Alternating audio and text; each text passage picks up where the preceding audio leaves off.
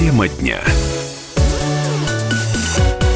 Продолжаем говорить на главные те, темы этого дня в студии Валентин Алфимов. Итак, немецкий автопроизводитель Opel вновь будет представлен на рынке в нашей стране, с чем я вас, друзья, поздравляю. Как говорится в сообщении концерна Peugeot Citroën, частью которого, собственно, и является немецкий бренд, такое решение было принято в целях развития компании как в европейских странах, так и в целом в мире. Давайте я вам напомню немножко, как развивалась история Opel в России. Справка. Opel объявил о возвращении на российский рынок. Такое заявление сделал французский автоконцерн Peugeot Citroën, владеющий этим брендом.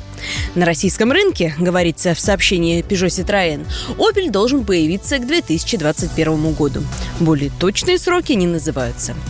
Peugeot Citroën Group собирается начать производство автомобилей Opel на заводе в Калуге, сообщила представитель корпорации Карин Дуэ. Об уходе Opel с российского рынка было объявлено в марте 2015 года. На тот момент Opel принадлежал General Motors. Концерн Peugeot Citroën приобрел этого автопроизводителя в марте 2017. В 2015 году на фоне резкого ухудшения ситуации в экономике присутствие на российском рынке сократили многие автопроизводители. Например, Toyota и Chevrolet, которые перестали продавать или собирать в России некоторые модели. В 2018 году, по данным Ассоциации европейского бизнеса, продажи легковых и легких коммерческих автомобилей в России выросли на 12,5% до 1,8 миллиона штук. В 2019 году Ассоциация европейского бизнеса прогнозирует дальнейший рост рынка, но более умеренными темпами.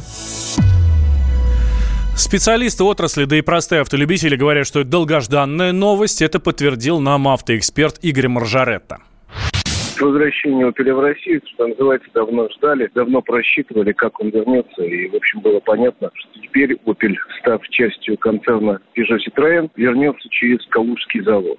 Более экономически выгодный вариант, потому что завод неплохой, сильно недозагружен, загружен тут процентов на 40, в лучшем случае, а то и меньше своей мощности. Есть возможность собирать еще какие-то модели, а марка Opel, она в России традиционно пользовалась успехом. Достаточно большой парк автомобилей Opel, отношение к марке нормальное. Ну и, в общем, понятно было, что каким-то образом в концерне Peugeot Citroën будет принято решение о том, что Opel вернется в Россию.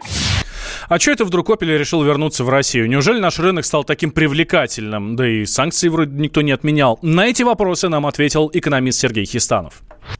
Дело в том, что э, уход «Опеля» никак не был связан с санкциями. Он э, был связан прежде всего с оценками перспектив российского автомобильного рынка. Присутствие на рынке оптимально тогда, когда объем продаж достаточен для того, чтобы поддерживать определенную инфраструктуру. Сейчас, э, когда российская экономика, пусть медленно, но растет, ситуация на рынке изменилась, ну и, соответственно, автомобильная марка приняла решение вновь вернуться на российский рынок. С точки зрения потребителя это решение можно только приветствовать. И в чем-то это говорит о том, что ситуация с потреблением в России несколько улучшилась. Британские ученые доказали. Главное вовремя. Утреннее шоу «Главное вовремя» с Михаилом Антоновым и Марией Бачининой слушайте по будням с 7 до 11 утра по московскому времени.